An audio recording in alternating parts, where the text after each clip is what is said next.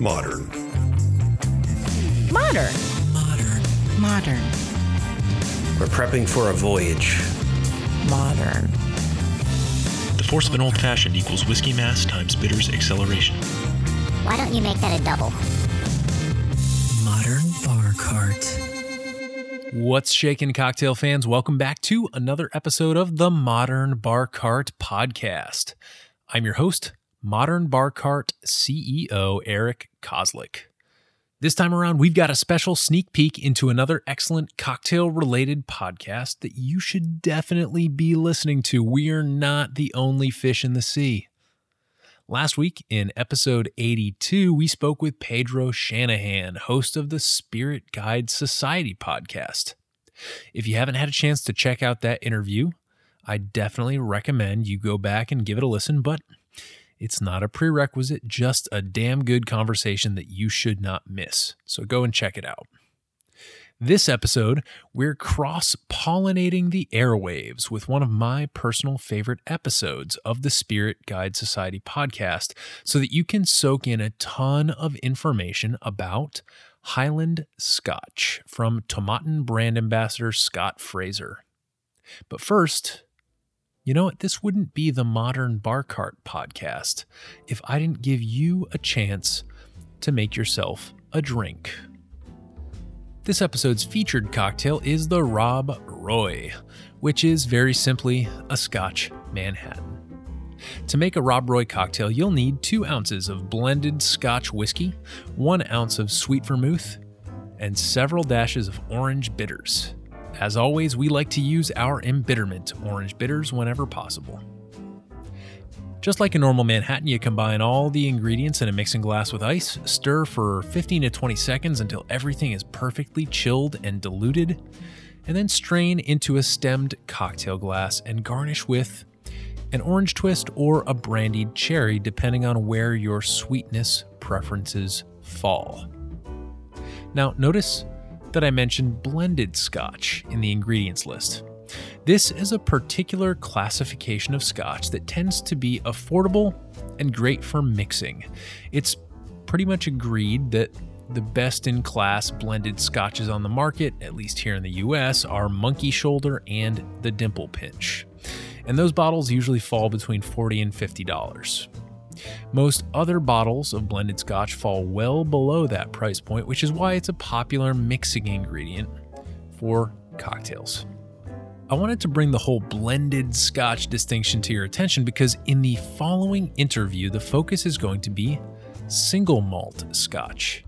And not just single malt, but Highland single malt. So you can see that we're starting to layer a lot of distinctions on here. Now, we're going to find some time, of course, to sit down with a few Scotch experts and really give you a full understanding of both the mash bill and geographic classifications that apply to Scotch whiskey. But for the purposes of this episode, you really only need to know a couple things. First, single malt scotches are generally thought to be a bit more premium than blended scotches because the way the malt is sourced. And second, whiskeys from different parts of Scotland for example, the Highlands, tend to display different flavor profiles based on the production and aging practices of that region, in addition to the unique terroir that the land, the people, and the atmosphere lends to the process. Now, depending on who you talk to, it's an aberration to use a nice single malt scotch in a Rob Roy. You should sip that with a few drops of water, they say. But personally, I think if you've got a nice bottle of scotch and a nice bottle of vermouth and a nice fresh garnish and some good bitters, you're kind of almost obligated to see how they work together. Getting back to our crossover episode with the Spirit Guide Society podcast, the bottles that Tomatin brand rep Scott Fraser will taste us through are as follows Tomatin Dualchas, Tomatin 12 year, Tomatin 14 year, Tomatin 15 Muscatel, Tomatin 18 Cu Bocan, and Tomatin 36. The numbers in those bottle names refer to how long they were aged for and, in some cases, the types of casks that they were finished in. Everything else you'll learn along the way. So pour yourself a nice dram of something brown and peaty. Imagine the sound of a wee bagpipe drifting majestically across a windswept loch. And, of course, enjoy this spirited scotch tasting brought to you courtesy of the Spirit Guide Society podcast and Tomatin brand rep, Scott Fraser.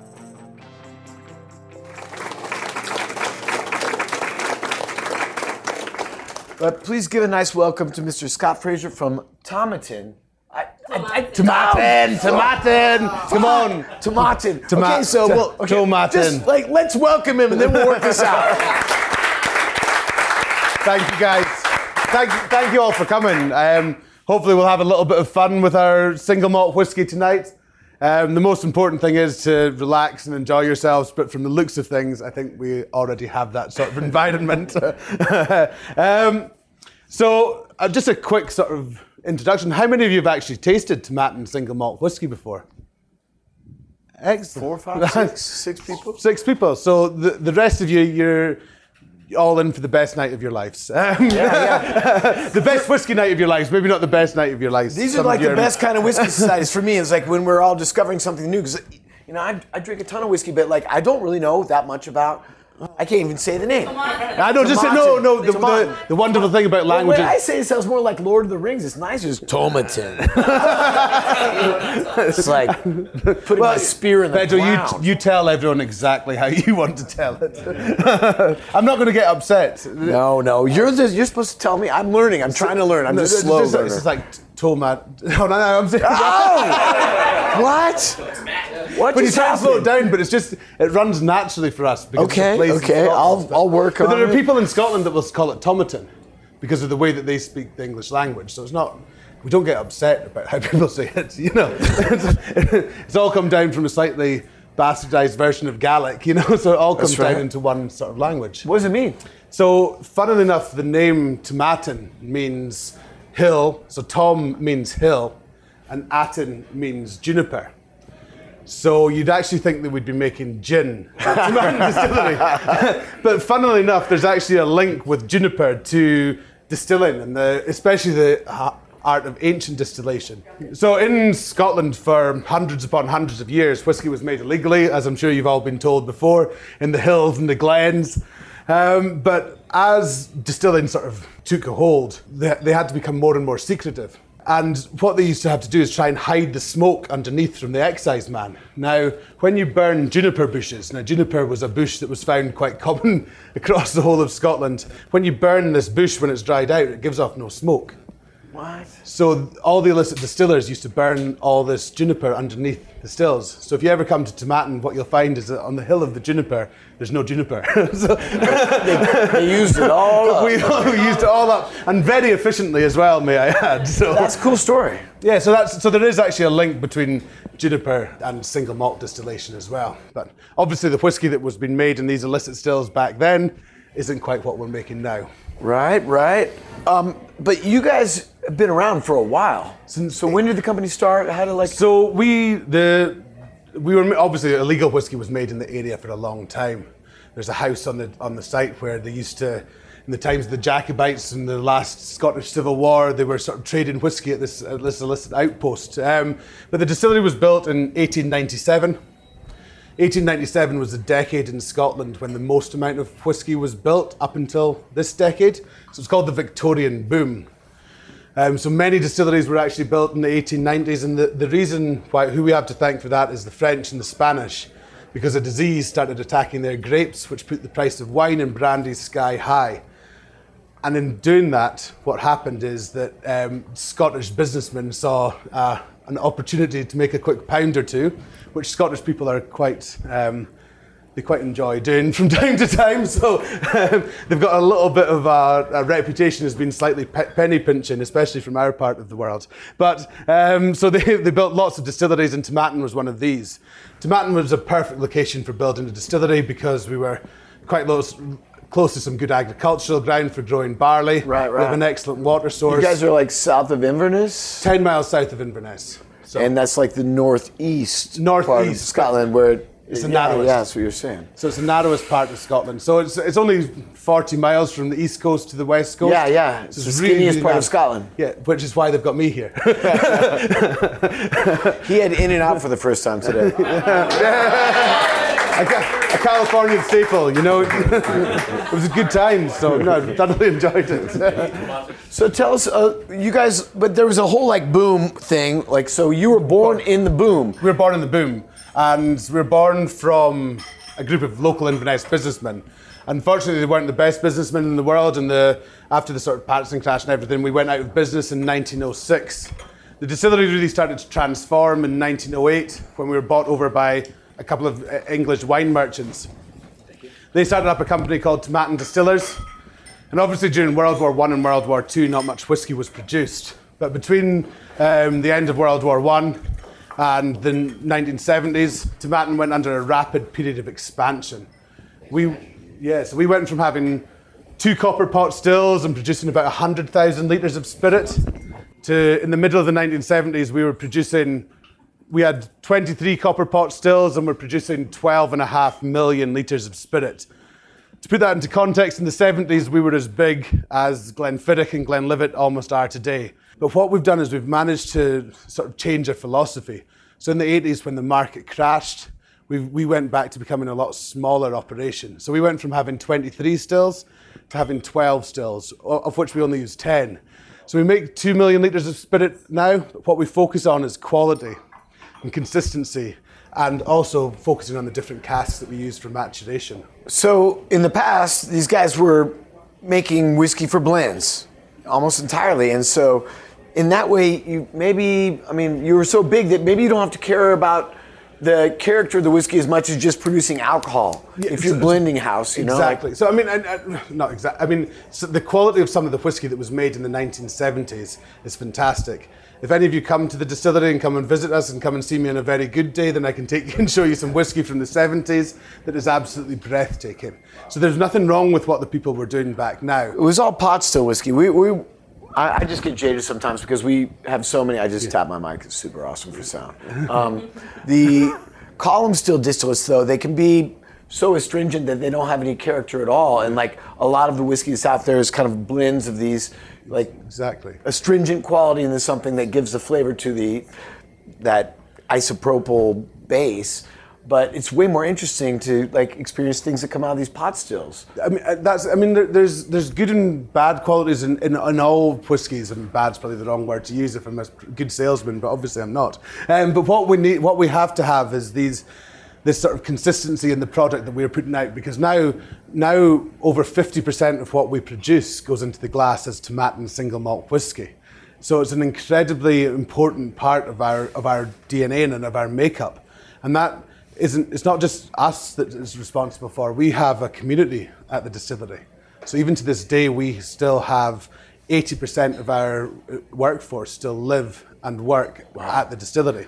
Which is, if you go to Scotland, you'll see a lot of towns are like that. Like uh, a lot of towns were built around distilleries. Like the, the church likes to make their claims, but let me tell you, everybody drinks. Yeah, put it this way. Oh yeah, have you got a question? Yeah, I was wondering why the market crashed in the 80s.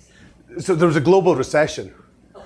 Uh, there was a global recession, and, and I mean, it depends which spin that you listen to on things. There was overproduction in Scotland in the 1980s.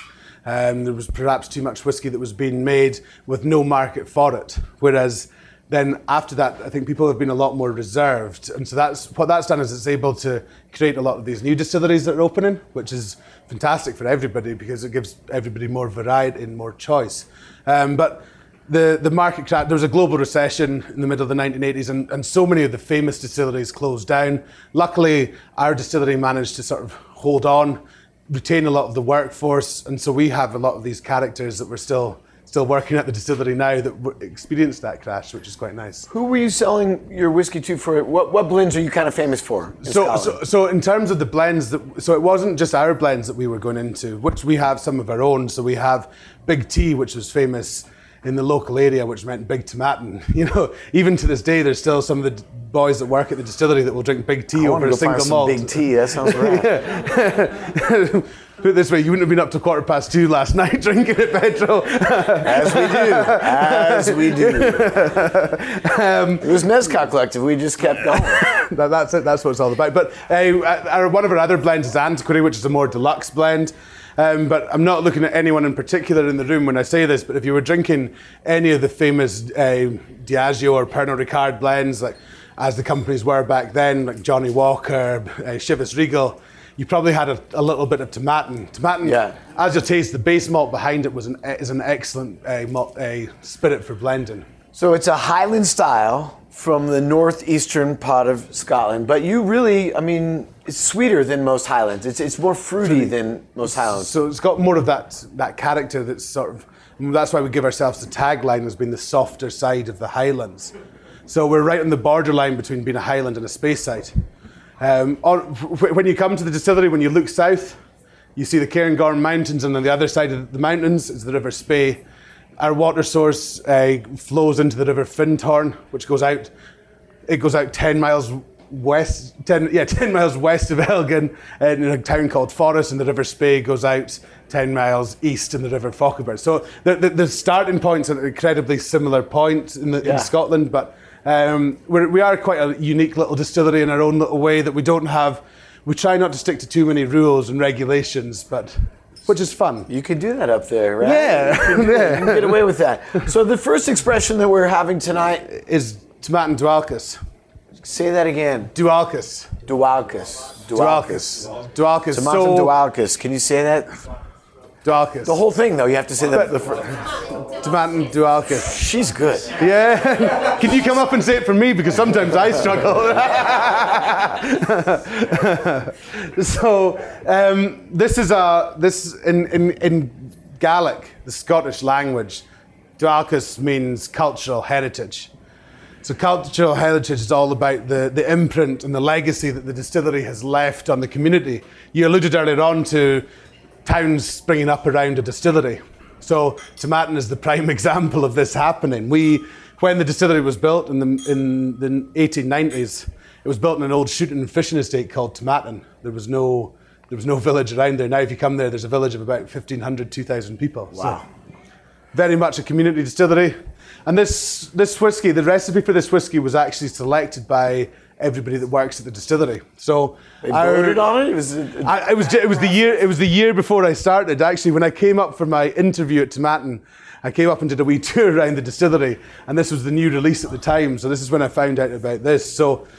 Um, what our distillery manager at the time, he started about seven years ago. He's a chap called Graham Eunson he selected several different recipes. And instead of uh, one or two of them just selecting one of two of members of our staff selecting what whiskey came out, we thought let's put this to the popular vote. So every single member of staff got to vote on which whiskey recipe they wanted to come into the to become Tomatin Dualchas. And this is the result of it here. Um, this is a no age statement whiskey. Um, the youngest whiskey going in here will be four years old, which is in virgin American oak casks. And then the oldest whiskies going in here will be eight years old, which are, Are those fir- charred barrels? The uh, yeah, the they're charred. Yeah, it's about a medium char. It's not. A, it's not a very strong char, but it's not a light char. oak? It hasn't been used to age bourbon in. Never been used to age bourbon. Funnily enough, we buy the casks from. We buy the oak from the United States. So this is send the oak to Spain, to the to a cooperage, and then from Spain it comes up to Scotland with the cask. So there's a little bit of a journey. Renting sherry. Yeah. yeah so un, un, it's completely unaged um, beforehand, but what the virgin American oak gives you so much colour and flavour coming out of the cask incredibly, incredibly quickly. How long does it spend in there? So the, the, the virgin oak, the virgin oak's probably going to be about four years old, um, and then the, fir- we also use first fill ex bourbon casks, which will probably be somewhere between six and eight years old. Um, what this does is it gives a lot of colour and a lot of flavour into into a younger whiskey. Uh, the, the, backbone running through here is our spirit, our distillery character, which hopefully I'll get we'll get into in a second, and how we achieve that. Um, so that if you take one thing away from my tasting tonight is that um, Tomatin Dual, uh, Sink Spirit, the backbone is soft, fruity, and malty. And so that backbone is there in the whiskey. Um, and then we use various different casks to give it a different flavour. So have a little nose, have a little taste. Um, in Scotland, people often tell you how whiskey should and shouldn't be drunk. The most important thing is to do is to enjoy yourself when That's you're right. drinking it. That's right. Um, the- there's many ways you can look at it. I mean, you can hold the whiskey up to the light, see what's happening. That just shows you how clean your glass is. Good to check. it's good to check. No, the whis- whiskey's about enjoyment. So however you guys would like to enjoy the whiskey, uh, please enjoy it. There's some water on the table. Water opens up aromas. Um, Wow, it's got a nice grip. beautiful. Yeah, I'm, I'm, I'm getting like, it's nutty and grassy. But What are you guys getting? I mean, as you stick your nose in that glass, breathe in gently through your mouth, what are you reminded of? Spicy? What kind of spice? Cinnamon or chili? Cinnamon. Spiced wine. Oh, that's beautiful. Yeah. That's beautiful. So, how big are the stills? You guys have 12 stills running right now. How big are those 12, pots? 12 stills. Actually, 10 of only there's 12 stills there, but 10 of them run. Okay. Um, uh, they're, they're, they're, they're very big. They're very big pot stills. Um, the exact measurement from top to bottom, I couldn't tell you. Um, but the, they've got, the most important thing is we're able to create lots of reflux in the in the stills. So, is it a long lyne arm? Long, long, long lyne arm, but importantly, we've got a reflux chamber at the top.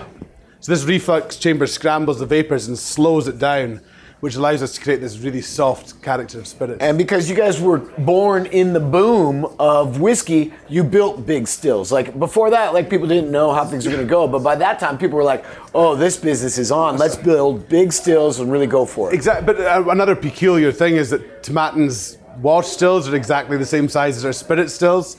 Um, there, there's a lot of little sort of unique touches throughout the whole distillery, which is really, really nice. Super cool. This is really nice. What's the bottle price if I was going to get a bottle for the home bar? Uh, so anywhere from you know twenty four ninety nine on sale to twenty nine ninety nine. That's cheap. No age statement. So there is. This is younger Scotch. Maybe folks aren't, you know, conscious of.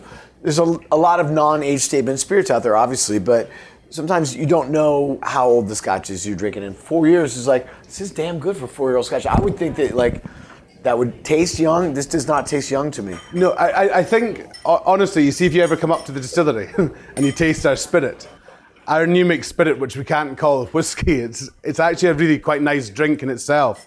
There's so much character in there already. It's very, um, there- it's what the bad the people that used to not behave when they worked in distilleries used to drink. Right. So the, the thing with the thing with Dualchas is that it's an incredibly diverse single malt whiskey. It does mix well. That those Virgin American oak casks work in prohibition cocktails, sours, anything. So Stephanie and I just passed around the second mark. What is this? So the second whiskey that we're passing around is Tomatin 12 year old. Tomatin 12 year old is um, the whiskey that we sell the most of around the world. I would argue that it's perhaps our most traditional style single malt whiskey. Traditional in what sense? Highland, Speyside? Like what? What is it? what so you- in, in what do you terms of in terms of traditional, it's, incredibly well balanced. This um, we we recently changed our packaging to look like it does here. Um, to make it more sort of softer, gentle, to reflect the to reflect the the source of the whiskey, to reflect the Highlands. Um, but in terms of a traditional whiskey, we're trying to get that balance between vanilla and dried fruit, so bourbon and sherry casks. So the two most common casks that are used in in a in a, a distillery's standard mark would be bourbon and sherry casks, and we're trying to get that as traditional as we possibly can. Ooh, wow. Stick your nose in that glass, guys. What are you getting? So this is probably twice as old as the whiskey we just had. Yeah, tw- yeah. uh, technically, For- for it's three, most, three times as three times as old, really. Oh, wow. Because if we had to put an age on the Dualchas, it would be four. But on Tomatin, twelve-year-old, everything is twelve years matured. That's amazing. So, do you guys like what kind of seasons do you have in that region of Scotland? Do you guys have really cold winters, really hot summers, or is it what, what kind of like angel shares? What I'm getting at, how much evaporation happens from those So, barrels so year they're to year? so low, between one and one and two percent, probably closer to one percent. Wow. Uh, Tomatin itself is high up in the mountains. We're about a thousand feet above sea level. Um, the, the, the temperature is sort of controlled by the warehouse. So because we've got big thick walls and earthen floors, it allows to, us to mature for an awful lot longer period of time. Scotland itself has got quite a humid climate, so the humidity is really important. So the humidity stops the water from evaporating as quickly. So that means our alcohol content goes down, whereas in Kentucky and the Caribbean it goes up. Always goes up. Yeah. So yeah, it's really um, it allows us to create. Um, we can get into whiskey that's sort of 50 years old as well, which is oh, another part of That's what we're crazy. doing. That's crazy. So- So, what are you guys getting? As you stick your nose in that glass, tap some over your tongue, and share your experience. There's no wrong answers. No wrong answers. Chocolate and orange. Chocolate and orange. That sounds like good whiskey to me. A little bit, still like it's in the like fermentation process. You know that. That banana that apple Yeah, absolutely. fresh. I'm getting a little very maple. I'm getting like kind of a maple and citrus. What are you guys getting? Fermented fruit for sure. Yeah, yeah. Gorgeous. Citrus? Orangey peel type, orange rind. Ooh, I like that. I like the sound of that. Right on. So, 12 year. Equal parts bourbon, sherry, and refill. Oh, wow. So it's a third and first and second fill bourbon, a third and first and second fill sherry, and a third in refill casks. That's really cool, man. And what would this be like in in, in the liquor store? So uh, twenty six ninety nine to thirty two ninety nine. What? 12 year old whiskey for under 30 bucks? Well, you got some crazy guys here that work on pretty low margins around here. So Put it this way, you could almost find a bottle of tomatin in this country a little bit cheaper than we can buy it at home. Wow, that's that's mind blowing. But if you don't have it in your local liquor store, just ask. Uh, a lot of times, those mom and pop liquor stores, they they'll get whatever you ask them to get. They've got nothing to lose. If they don't sell it to you, they'll they'll sell it to somebody else. It's just a bottle. So you know they buy the by the case. Like, yeah, go check it out. This is great. This is totally great. Phenomenal. I love finding like new little treasures. This 12 year is awesome. The 12 years beautiful, and to get the balance. So, I mean, we, we did change the recipe recently, so we went from finishing in sherry casks to a full maturation in sherry casks for a third. Mm. Just creates those beautiful link between bourbon and dried fruit. What do you guys think about the mouth feel? So like we talk a lot about smells and flavors, but like what is the structure in your mouth? You know, like how does this feel? Is it is it light on the front, heavy in back? Like think about the architecture of the whiskey, not just the flavors that come to mind. How does it feel once it's passed across your tongue? Change? What's your experience? Very buttery. Buttery. Hell yeah. Buttery, creamy, that sort of. It's got a big all, da- all dairy goodness. Really, really cool. Really cool. So what's this next mark that Stephanie's coming around? 14. To Tomatin 14. So, in, in terms of our portfolio, the reason why we have diversity within it is to try and highlight different cask maturation and how we can play about with things. Um, it's not, Tomatin doesn't have to have one set way, we don't have one set direction. We've got uh, a portfolio in here. Within these five whiskies that we're tasting, there's uh, virgin oak, sherry balanced, port casks, muscatel. So you're really Big hitting all the marks. Like it, for people's di- different kinds of palates, you're hitting a lot of very interesting di- variances within the flavor profiles. Exactly, exactly. But all that time retaining that tomatin structure, which is so important to our whiskey. Right on. So the 14, guys. What happens when you stick your nose in that glass? What are you reminded of? Apple cider. Apple cider. Yeah, I get that. I get that. So even if you hold this whiskey up to the light, you'll see that there's a nice little sort of rosé hue coming through it. So that might point you to the direction as to where these casks have come from. Sherry cask, yeah? No, No. Tawny port casks. Oh, tiny yeah, pour. little left field. Wasn't expecting cool. that. So, so for, for folks who don't know, what does that bring? What does that bring? So, in terms of Tawny Port, Tawny Port's a fantastic drink in itself. Tawny Port, much like Oloroso sherry, is allowed to oxidize inside the cask. So, as the port matures, you get this beautiful, um, this beautiful evolution between the port and the oak.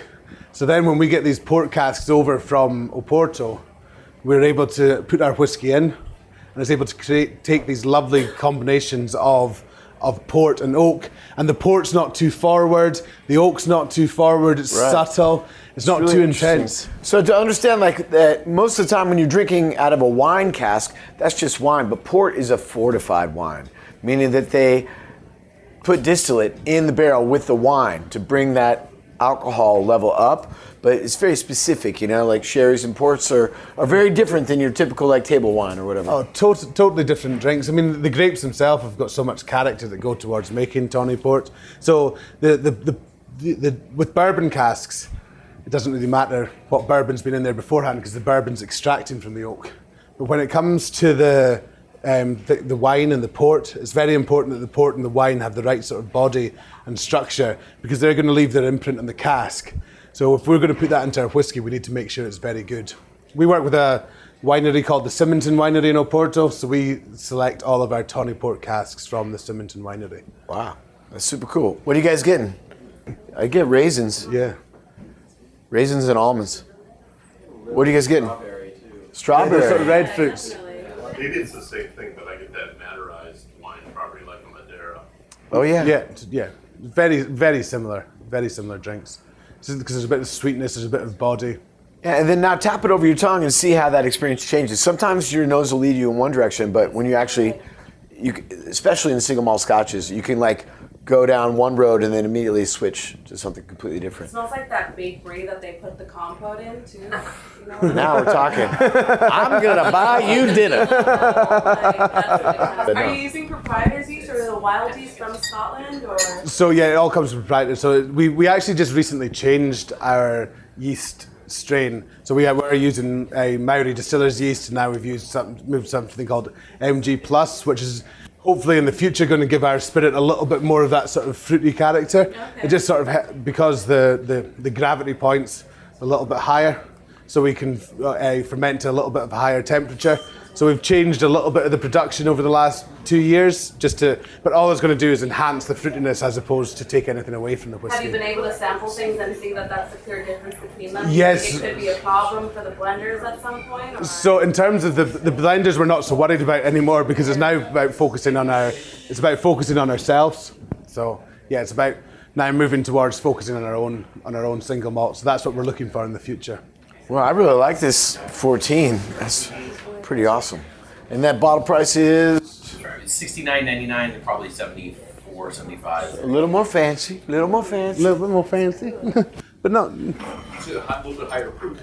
Yes. so so e- every, everything that we're so the first two whiskies that we tasted are forty three percent, and then everything else we're going to taste is forty six percent. When it, when it comes to tasting this as well, you'll notice there's a lot more. Um, for me, there feels like there's more body in this whiskey. Yeah. So the, if you look at it, you can see there's a little bit of these fats and esters left over as well. It's a lot more, lot more dense. So this one is what are we passing around right now? This is a limited edition whiskey. It's Tomatin 15 year old Moscatel. Moscatel. So Moscatel grapes. For folks who don't know, what is it? What's the flavor character of a, a Moscatel grape? So, in, in terms of Moscatel grapes, what we're going to get is a lot of freshness in here. Some beautiful freshness. Say, it almost tastes like is, is green, grassy, and sweet. It's more like a traditional dessert wine than anything else. So this Moscatel grapes are, um, again, this is a, a fortified wine also. Um, but it's not, it's, I think it's a late harvest white grape as opposed to being a late harvest red grape like would be used to make a tawny port. Um, this has spent nine years in bourbon casks and six years in, in the Moscatel. Again, the Moscatel casks come from Quinta de Bacalhôa, which is a wine producer in Portugal. So this is a really beautiful, sweet whiskey. Um, That's so cool. There's this is really different. Like you can right on the front of the nose. It's like these deep purple fruit for me. Like it's beautiful, beautiful, big, strong, and it works really well in desserts as well. So we recently had um, we did a whiskey pairing dinner at a local restaurant in Inverness, uh, and our our friends at Cafe One in Inverness, Norman, he made a beautiful. His chef made a beautiful cranachan, which is a traditional Scottish creamy pudding, and they put some muscatel into it, and we had some Tomatin muscatel, 15 year old alongside it, and it was beautiful. damn. Um, so What are you guys getting off of this? Smokiness. Smokiness. Is there any peat on this? There's there's no peat, but it's not to say that you wouldn't get a little bit of smokiness coming through from the cask. But it's Well, no, also though, like Doesn't yeast, make it wrong. Yeast can create phenolics as well. Yeah. So it's you don't always just get phenolics from smoking the grain or from charring the wood. It is possible for yeasts in their expansive ability to create different flavors. There are certain esters that are uh, smoky. Out of interest, have any of you ever had uh, whiskey that's been finished in Moscatel casks before? That I. No. So Yes, sir. Just backtracking a bit, was there any peat in the 14? no peat in the 14. So everything that's tomatin is completely unpeated. We, we do have a last minute addition, which is They're far from Islay. These guys are like the other end of the country. We- They're doing something very. It's it's Highland, but you guys are more a little bit in the Speyside by having these different wine cask finishes. That's like a Speyside kind of. Vibe They've been doing that for a Yeah. while, you know. So it's it's different, and it, I mean, this is a very much a limited edition whiskey. I think this is one of four thousand bottles, so it's a not quite as it's not quite. It, this is once this is gone, this will be gone. Um, so it's. But what's nice the thing about Tomatin is that we're always releasing something new and innovative that's coming out, which creates a good good portfolio. Yeah, it's not char- It's not cloyingly tannic at all, but it does have a drying effect on your palate. It's beautiful. It's really really nice. Something completely different, and you know, Yeah, I, I, I, people have often come up to me and asked, Scott, do you have a sweet whiskey? And I've always probably tried to bullshit them a little bit and go, oh yeah, we do, but uh, we don't really. But this is now a sweet whiskey, and I've never, Wow, I've never really noticed good. I'm gonna get a uh, bottle of that right there. That's steps coming around with the 18, um, and so let's let's back up a little bit. You we had port casks, tawny port, and then we went to the Moscatel. What is going on over here? So this is this is our biggest foray into sherry finishes. So this has been finished for between three and four years. You guys are all saying that at the same time. You can smell the sherry right away. so no, So go a, on. I'm a sorry. much more intense sherry finish than anything else that we have. So the, the 12 year old is matured in Oloroso sherry casks, but it's not nowhere near as intense as the 18 year old. So for some people, like the the sherry the sherry bomb thing is legit. I mean, uh, you know, it was like four years ago. Evan, when was it that the sherry uh, the Yamazaki Sherry Cask won best whiskey in the world? 15. It's like five years ago or something. 2015? 2015. So that's when like kind of that's like the golden age of sherry bombs. Like all these whiskeys are coming out that are like super heavily sherried. Um, so there's but there's a lot there's a lot of variance. Well, how do you feel about the heavily sherried scotches? So in terms of in terms of the structure of scotches, some scotches will the spirit will hold up a lot more for a longer maturation in sherry. Um, with tomatin, what we're very careful of is to retain the integrity of the spirit. The spirit is the sort of backbone, so we always want to be able to taste this.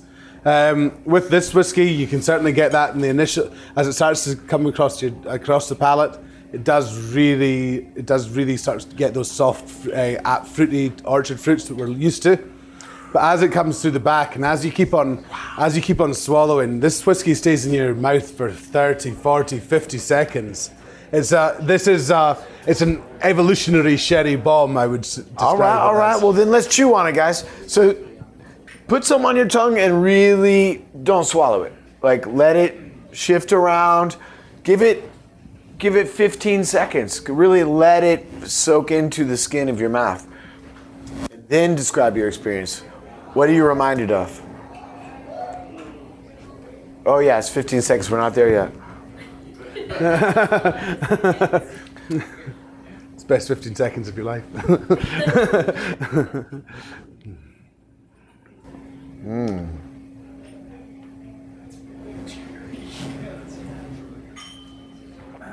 This is the most riveting part of the podcast. I just broke the rule. I swallowed it. I like, oh well, I guess I have to drink more. I think I think in terms of ho- ho- holding whiskey and letting it develop, it's amazing the different ways that you can play about with the whiskey and to allow yourself to find it into different different tastes and different flavors. Even wine casks, if they breathe for a little while, sherry, port, they also open up and the, the bouquet inside it across the palate it totally changes. This is magnanimous. It's really, really good. What do you guys think of this 18? Yeah, chocolate and licorice. I get like this kind of anise in there. It, I think that uh, quite often when people think about sherry cask finishes, they think about sweetness.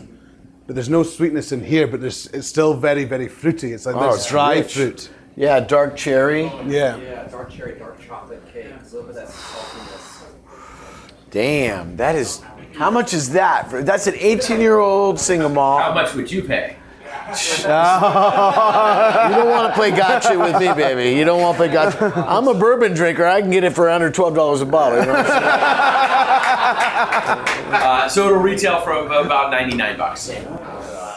Wow, that's amazing. We, we like to joke that we're Macallan pricing from about 20 years ago. Yeah, that's amazing. 18 year old single malt scotch for under 100 bucks. That's hard to find in these days. I think this is really good. It's got great mouthfeel. It's got great structure. Yeah. And it, it, it pairs with two different things for me. I mean, it pairs with, oh, well, maybe three. And, and two of my favourite food groups, which are meat and dried meat. You're a Scottish trucker.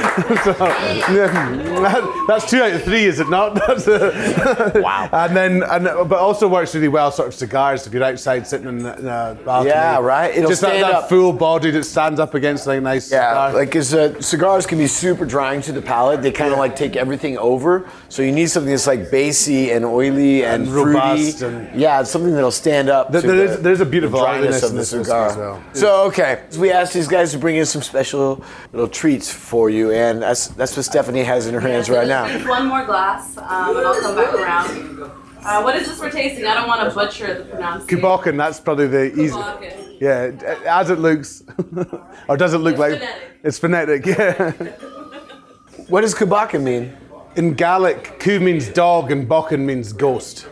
So go, Ghost dog. Ghost dog. I mean, that, uh, I'm all into this. It's like This it's rad. like it's more like mythical, mythical beast, mythical apparition. Okay. okay. You know, Gaelic's an incredibly descriptive language. So Cu Bocan. Kubakan. Yeah, Cu Bocan. Kubakan. So C U B O C A N. But it has like But they've got, like, accents. accents. There's accents on there. Inflictions, are they? Inflections. In 2005, we started making peated malt at Tomatin Distillery. Um, we did it for the last. We did it for the last two weeks, just before Christmas. We shut down over Christmas, so it allows us to clean out everything after we make the peated malt. and not do anything for a couple of weeks. And we released it for the first time in 2013. So that probably tells you how old this no age statement is. It was eight years old. Um, we use four different types of casks to make this whiskey. We use first fill ex bourbon, first fill Oloroso sherry, virgin American oak, and refill. It's also been lightly peated. The peating, the phenolic content's between 12 and 15 ppm, which, when it comes to tomatin, because we've got such, such big, tall stills, you're never going to get that much smoky character into the whiskey. So we, what this does is it creates this lovely earthy texture into the whiskey, which is running through, especially in the in the finish. But with these four different casks, the, your palate will go in different directions. And the thing that I find the most fun for me about this whiskey is that every time I come to taste it, it's a little bit different. You know, every time, sometimes it's a little bit more citrusy, sometimes it's a little bit more bourbony, sometimes it's a little bit more sherry, sometimes it's nutty. And that's, we talk about balance sometimes in whiskey, which is incred- can be incredibly important. But this style of whiskey is completely, completely different. And for me, I, I think I find it fascinating and really, really cool. I gotta say, my man. That's all I gotta say. It's, That it's is a high compliment, my friend. Thank you very much. That means a lot. I mean, I, it's a whiskey that we're incredibly proud of. It is rare because we only make it for two weeks a year, but uh, a phenomenal small. little dram. Super small. So like, really well. how many how many bottles for the whole world? I mean, every, every year, let me sort of work this out. So we, at the time, we'd have been doing 16 mashes a week. So, so we would make about, there's probably about 40, 50,000 bottles a year that we make that we've been making of this. How much gets out of Scotland? So, but sorry, when we first started making this, it was only a, it was only one week. It was only five days, so it would have been even smaller back then. But we've started to we've ramped up from five days to two weeks. So, uh, not as much gets out of Scotland as you might think, but we. Yeah, I know, I know, I Um, know. But I've been uh, there. I know here, how much over here is our around. biggest market, and North America is our biggest market that we export to. So it's a delight to come over here. What do you guys think of this? 600 bottles in California. 600 bottles. Wow. And what what it's going to cost me? Uh, 40, 49. What? It's, Where, where? Quality with value. Yeah, like I said, go go to your mom pop liquor store and ask them to order this right now. What are you guys getting as you tap this over the tongue? It's very different from anything else that we've tasted so far. I love grilled tomato. grilled tomato. Yeah. No, he means a grilled tomatin. So, at least someone can speak properly in here. This again has this nuttiness to me. Like there's like kind of the DNA of this is like uh, throughout all the expressions is this sweet nuttiness. It's really really nice. And what do you attribute that to? Is just the fermentation? Like you guys have like a, a nutty beer, or like how do you make that like? It's like these toffee notes. They're just exquisite. I, I mean, I think a lot of the, I mean, for me, the creation of sugars happens inside the mash tun. So inside there, that's where you're going to be able to gauge how sweet your how sweet your whiskey is going to be. Oh, good catch, good hands.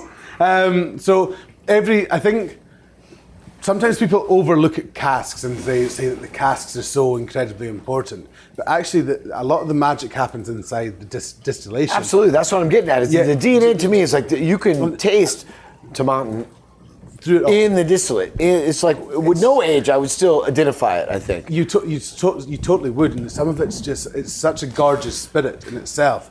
Um, but a lot of it's down to the people that make it as well. Yeah. You know, the, the people that make Tomatin have got so much pride in what they do. We used to work seven days a week, 24 hours a day, but now we stop working over the weekends. But the boys that still live on site will go up and check the mash, that's hap- the, the fermentation that's happening over the weekend. And you're saying that like okay. 1,500 people live in this town? So yeah, but on site we still have 30 houses where everybody that works at the distillery gets the opportunity to live it. Old So- like cobblestone style houses that are actually connected to each other. Yeah, yeah, exactly. And but that creates a community. Yeah. and that creates a community that people are proud of. Yeah. Um, I, I, there's there's a connection to the distillery. There's generations. There's fathers. There's sons. There's mothers. There's daughters. There's everybody. It's a beautiful, beautiful thing. Yeah. That's what being human is all about. I'll tell you the It's bad stories after the podcast ends. That's what being human's all about as well. right? How big is the town now? So th- there, there is a village that's sort of sprouted up around the distillery, which is about 1,000, 1,500 people. Wow. Right beside the distillery. Um, it's it's in between sort of Aviemore and Inverness, which are two biggish And give us a picture. What's it, what's it like when you're when you're there and you're staying at the distillery? What, what's it look like? Uh, You guys are like you've got sea on both sides of you there. So yeah, so we've got sea on both sides, but we're up in the mountains. So this, the mountains in Scotland come straight up from the sea, which is which makes it so spectacular when you arrive. The highest of the. Highlands. High, so yeah, we're. I think we're. If you work out, I think we're the third or fourth highest distillery in Right, Scotland. I So think Dalwhinnie is further. Da- Dalwhinnie and Tomintoul, I know, are both higher than us, and I think one of these new small distilleries are as well. and barometric pressure has a intense effect on the flavor profile of flavor whiskey. profile, but I I mean, even temperatures, it's so interesting. So, I mean, even there's different things that you can do, to, whether you want consistency or whether you want to create more, uh, so you get a bigger yield from your malt. And so we've changed a lot of our process to get more consistency and stop playing about with temperatures so much. So in order to get more consistency, so there's there's a great many things that you can do which will affect the flavour, but we're trying to do as little as possible to affect the flavour now at Tomatin. What do you guys think of this Cu Bocan? Yes. That's the whiskey talking. No, I'm kidding. no, we're there. This is amazing. Eastern Scotland Highland area.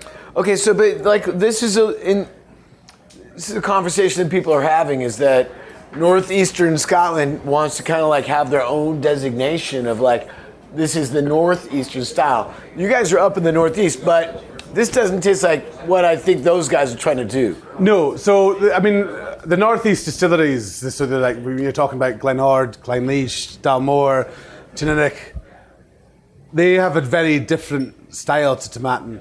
Um, we are. I mean, we- we never like to compare ourselves to any distilleries, but I mean, probably closer in style to the likes of Glenfiddich, Glenlivet, Dalwhinnie, the Ben Benriachs of the world. You know, we're, we, we, we want to be experimental. We want to be able to create Definitely, good, soft, clear. fruity spirit.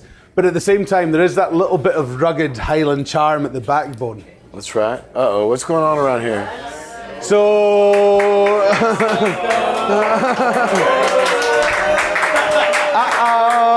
Okay, I don't know about you guys. So. Yeah, wow, wow, wow. Okay, yeah, we are not worthy. We are not worthy. This is the same. So you were only going to get this if you all behaved. So you know. I guess we behaved all right. but tonight we're we're doing it, guys. This is amazing. This is amazing. We're going all in. What is this beautiful, gorgeous box that you just brought out? Yeah, what is this? What is So what we have here is Tomatin 36 year old.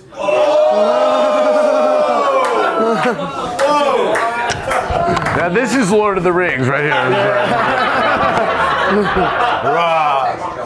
Um,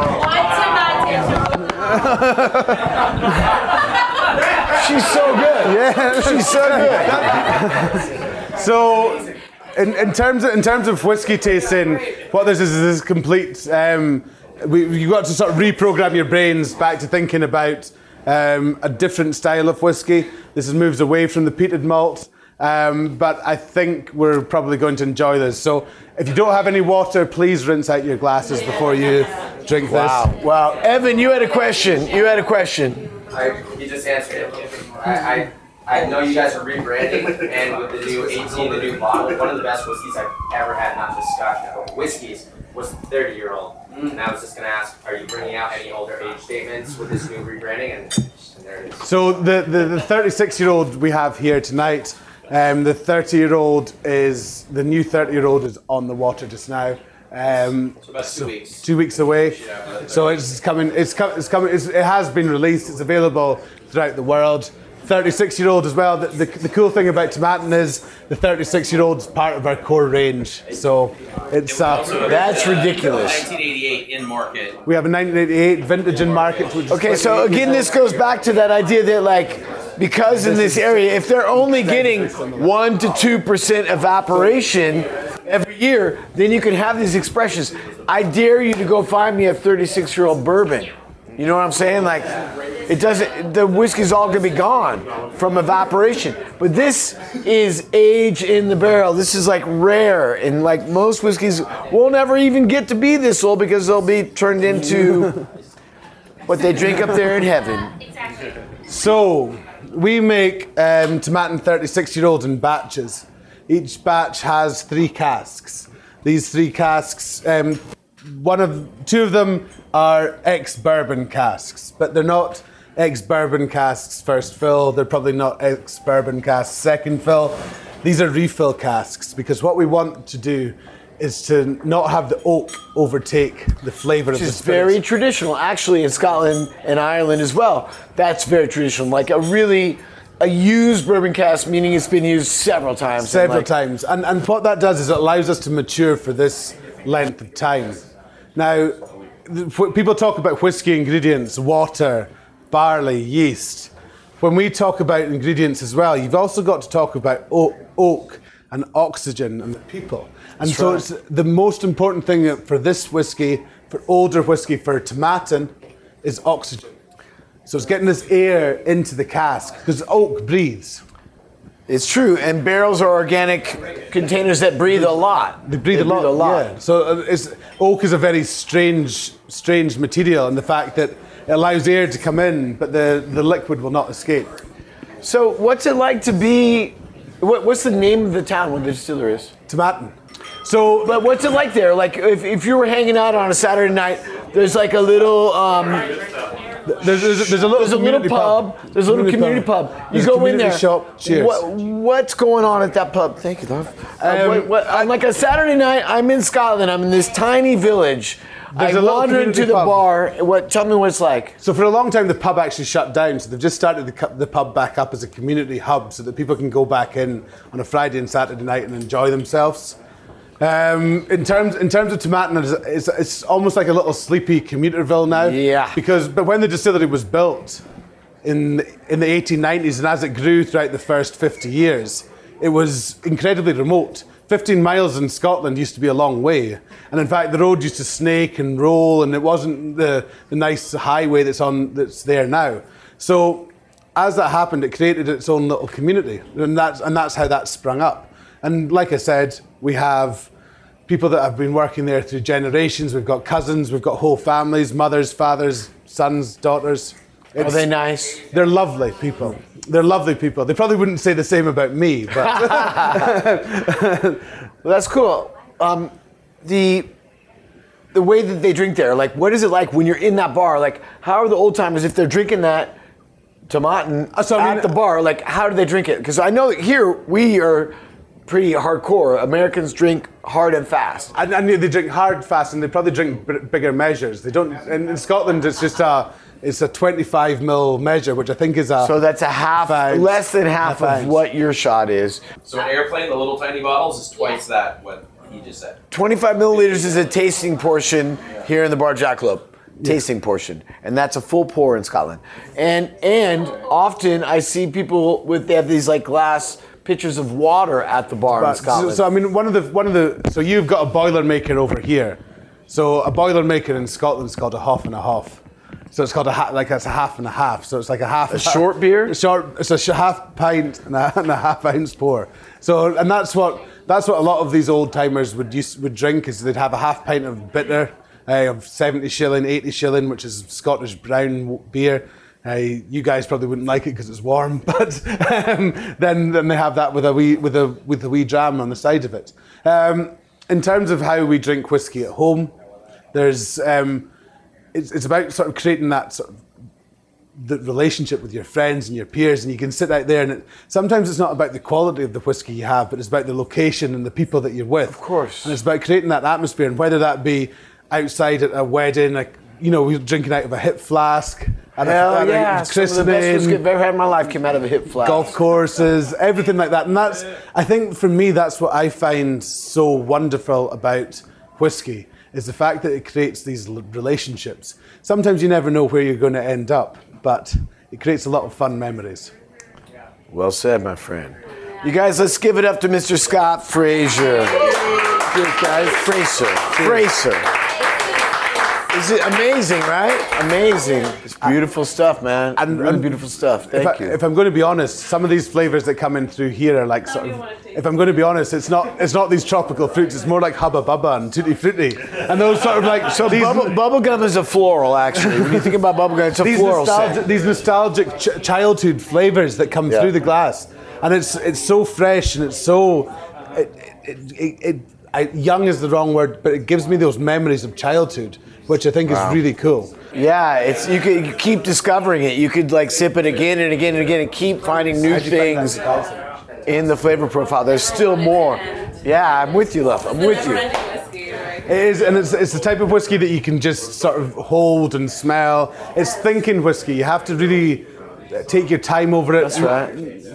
Yeah. What do you get, Nevin? That aftertaste is just so fruity. Every part of this, I feel like with spirits, you're more getting it on your palate, but the nose, the palate, and then the aftertaste are all just absolutely fantastic. So how do we create that flavour in Scotland? So there's, there's three three casks, two refill bourbon casks, so they've probably been used two or three times before. Allow the cask to oxidise. One, so there's one sherry butt as well. So it's been finished in a sherry butt for five years, five to six years, and that. But but the sherry, because there's so much structure already in the whiskey, the whiskey really holds up against the sherry. And for me, I wouldn't really know that this has been in a sherry cask, the same as for even a longer time than the 18 year old. So it shows you how time can evolve a whiskey as well as uh, the cask. So each, each batch is made using three casks. Okay. Two bourbon casks, which are hogsheads, and one, um, sh- one sherry cask as well, which is, uh, which is about 500 litres.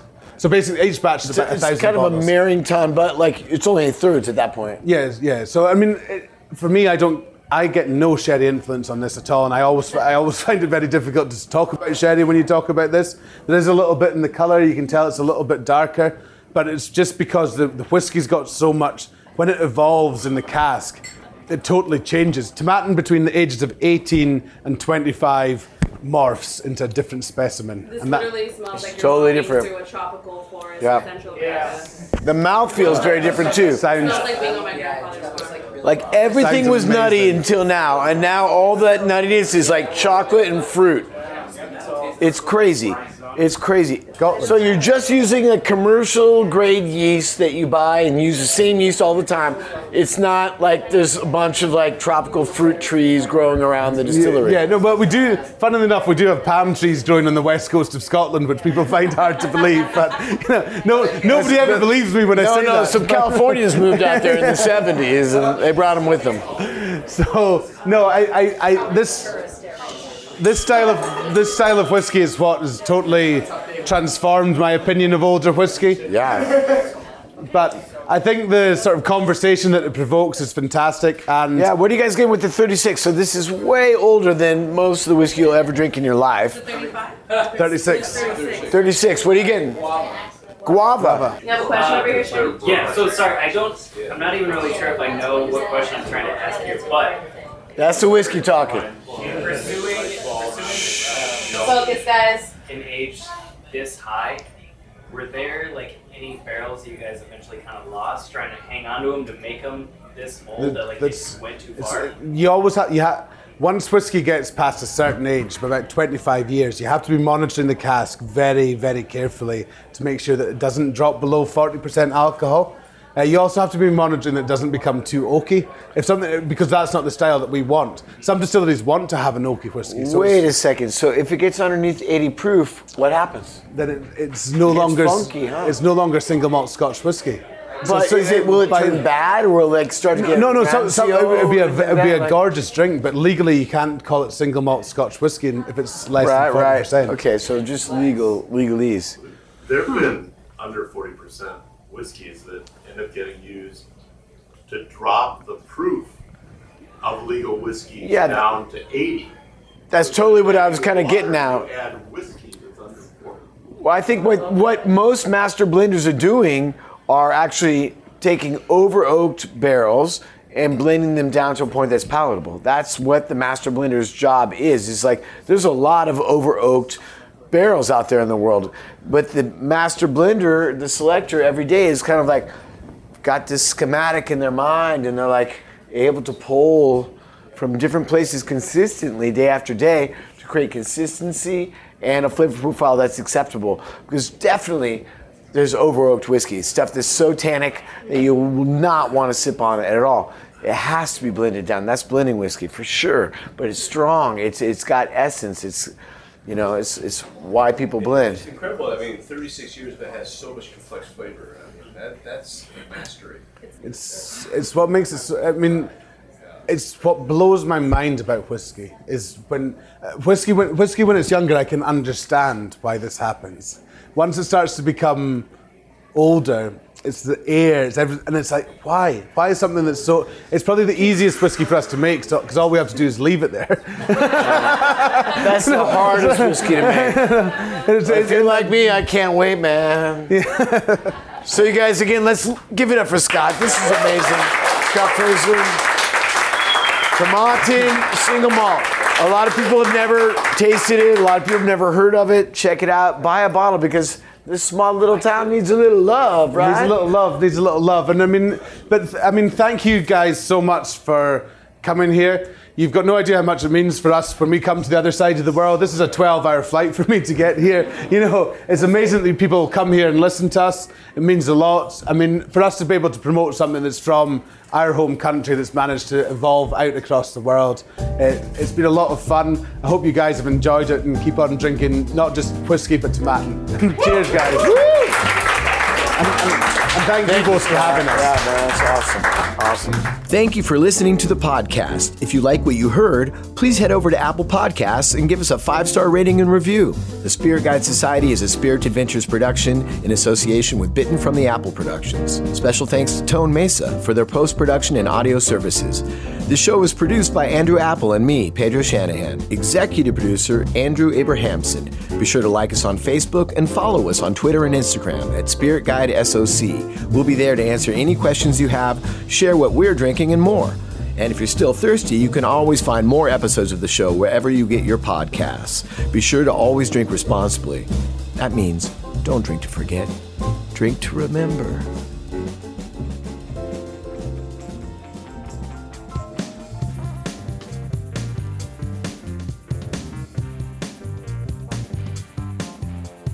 Hey, everybody, thanks for listening. If you enjoyed this episode, there's two big things you can do for us here at Modern Bar Cart. One would be to tell your friends and family if you think they'd enjoy listening to us talk about cocktails. And if they don't download podcasts, they can always stream our episodes on their desktop directly from the show notes page at modernbarcart.com. The other thing you can do to help would be to head on over to iTunes or wherever you download your podcasts and leave us a review. Five stars are great, but we're more interested in your feedback. And the beauty is, the more reviews we have, the easier it will be for other folks out there to learn about our show. We're trying to start a cocktail revolution here, and by spreading the word, you're helping us fight the good fight. Can always reach us by emailing podcast at modernbarcart.com if you're looking for cocktail or bartending advice, or if you're a pro who would like to pull up a mic and be interviewed for all to hear. Also, definitely follow us on Instagram and Facebook at Modern Bar Cart for cocktail porn, recipes, and entertaining tips. And keep an eye out for new product releases and special offers, which are happening all the time. We love our listeners and we really enjoy giving you exclusive discounts and sneak peeks at our latest and greatest cocktail projects. This episode may be over, but for you, the mixological fun and adventures are just beginning. So remember, folks, drink responsibly and experiment boldly. This episode was made possible with editing and production assistance by Samantha Reed, additional editing and production assistance by Andrew Apple, beautiful single malt scotch and spirited narration courtesy of Tomatin brand rep Scott Fraser, a little bit of colorful commentary and spirit guidance from our friend Pedro Shanahan, and some top notch audio curation by yours truly. This has been a Modern Bar Cart production, copyright 2019.